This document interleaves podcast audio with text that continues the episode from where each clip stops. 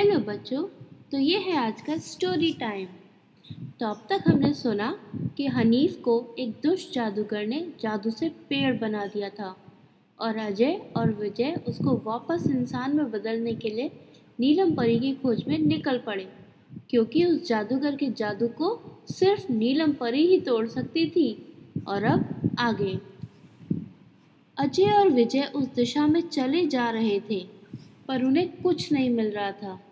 चलते चलते काफ़ी देर हो गई थी और वो दोनों काफ़ी थक भी गए थे। उन्होंने सोचा कि थोड़ी देर आराम करके फिर आगे बढ़ेंगे। वो वहीं एक बड़े से पत्थर पर बैठ गए और जादूगर के बारे में बात करने लगे। जब वो ये बात कर रहे थे, तभी उन्हें आवाज़ आई, मुझे भी उस जादूगर ने पत्थर बना दिया था। अजय विजय ने इधर उधर देखा कि कहाँ से आवाज़ आई। तो वो पत्थर फिर से बोला, मुझे उस जादूगर ने पत्थर बना दिया था क्योंकि मैं उसको और लोगों को परेशान करने से रोक रहा था। दोनों भाइयों को यह सुनकर जादूगर पे बहुत गुस्सा आया। उन्होंने खुद से प्रॉमिस किया कि हम उस जादूगर का जादू तोड़ कर ही रहेंगे। उन्होंने पत्थर से पूछा, क्या तुम्हें पता है कि वो जादूगर कहाँ रहता है? तो पत्थर ने बताया कि उसे पक्का तो नहीं पता, पर वो जादूगर सूरज के डूबने की दिशा में चलता चला जाता था और वहीं से आता था। बच्चों, आपको पता है सूरज किस दिशा में डूबता है? यानी सन किस डायरेक्शन में सेट होता है? हम्म सही सोचा आपने, वेस्ट में। फिर उन्होंने पूछा कि तुम्हें क्या कभी नीलम परी के बारे में सुना है? पर पत्थर ने नीलम परी के बारे में कभी नहीं सुना था। पत्थर को ये दिलासा देख के कि अब वो ज़्यादा दिन पत्थर नहीं बना रहेगा। वो दोनों भाई वेस्ट, यानी पश्चिम दिशा की ओर चलने लगे। चलते चलते वो लोग काफ़ी घने जंगल में पहुँच गए थे। अलग अलग जानवरों की आवाज़ आ रही थी और रात भी होने वाली थी। उन्होंने सोचा, आज की रात यहीं रुकना पड़ेगा। और सुबह को वो लोग आगे बढ़ेंगे। थोड़ा आगे उन्हें एक गुफा दिखाई दी।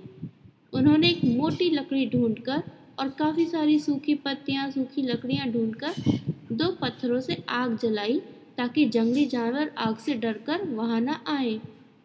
फिर गुफा में जाकर वो लोग लेट गए।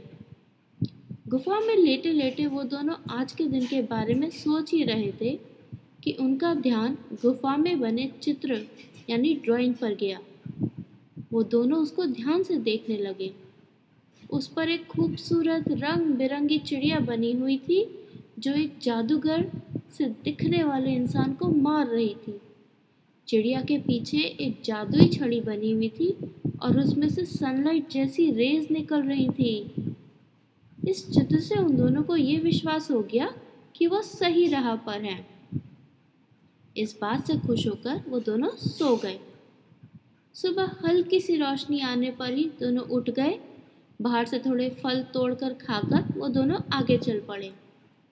थोड़ी आगे फिर उन्हें आवाज़ आई, यात्रियों, आ जाओ, थोड़ा पानी पी लो। उन्होंने रुककर देखा कि कौन है और उन्हें प्यास भी लगी थी। उन्होंने देखा वहाँ एक मटका है, मटका यानी घड़ा। एक घड़ा है और बस उसमें से पानी निकले जा रहा है। उन्होंने मटके से पूछा, क्या तुम्हें भी किसी जादूगर ने इंसान से मटका बना दिया? वो मटका हँसते हुए बोला, नहीं नहीं, मैं तो हूँ ही जादुई मटका। मुझे नीलम परी ने यहाँ रखा है, जिससे मैं सबको पानी पिला सकूँ। ये सुनते ही दोनों भाई खुशी से कूद पड़े। वो नीलम परी की तलाश में ही तो चले जा रहे थे। उन्होंने सारी बातें मटके को बताई और पूछा, वो नीलम परी से कबर कैसे मिल सकते हैं? मटके ने कहा, पहले पानी तो पी लो, फिर सब बताता हूँ। दोनों भाइयों ने मटके में से पानी पिया। मटके ने उन्हें बताया कि नीलम परी पूरे जंगल का ध्यान रखती है और कभी कभी यहाँ भी आती है। अजय और विजय वहीं रुककर इंतज़ार करने लगे। पर साथ ही वो सोच रहे थे कि कैसे जल्दी ही वो नीलम परी से मिल सकते हैं और गुफा वाला चित्र कैसे सच बनेगा। तभी उन्हें लगा कि उन्हें नींद आ रही है और वो धीरे धीरे इंसान से बर्ड बनते जा रहे हैं।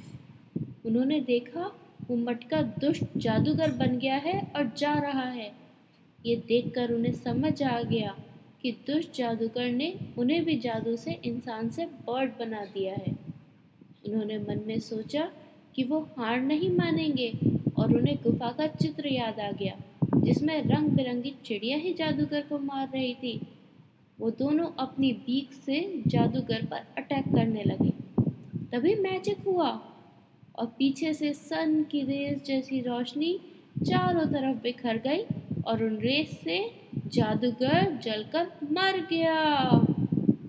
तब वो लोग देख पाए कि वो सनरेज एक मैजिक वॉन्ड से निकल रही थी और मैजिक वॉन्ड एक फेरी के हाथ में थी। वो समझ गए कि वो नीलम परी है देखते देखते वो दोनों वापस इंसान बन गए। उन्होंने नीलम परी को थैंक यू बोला और पूछा कि आप यहाँ कैसे आ गई? हम तो आपको ही ढूंढ रहे थे। प्लीज़, आप हनीफ और दूर एक पत्थर है, उनको भी इंसान बना दो। जादूगर ने उन पर भी जादू कर रखा है। अब नीलम परी मुस्कुराते हुए बोली, थैंक यू, तुम लोगों को नहीं, मुझे कहना चाहिए। उस दुष्ट जादूगर को तुम लोगों ने अपनी हिम्मत और ब्रेवरी से मारा है। वो जादूगर तभी जल सकता था जब कोई अपनी परवाह किए बिना ब्रेवरी से उससे फाइट करे। जैसे ही तुमने ऐसा किया, मुझ तक आवाज़ पहुँच गई और जादूगर का जादू हर जगह से ख़त्म हो चुका और वो सब भी इंसान बन गए होंगे। ये कहकर नीलम परी वहाँ से चली गई और दोनों भाई खुशी खुशी अपने घर चले गए। तो ये थी आज की कहानी। तो बच्चों, कैसी लगी ये कहानी?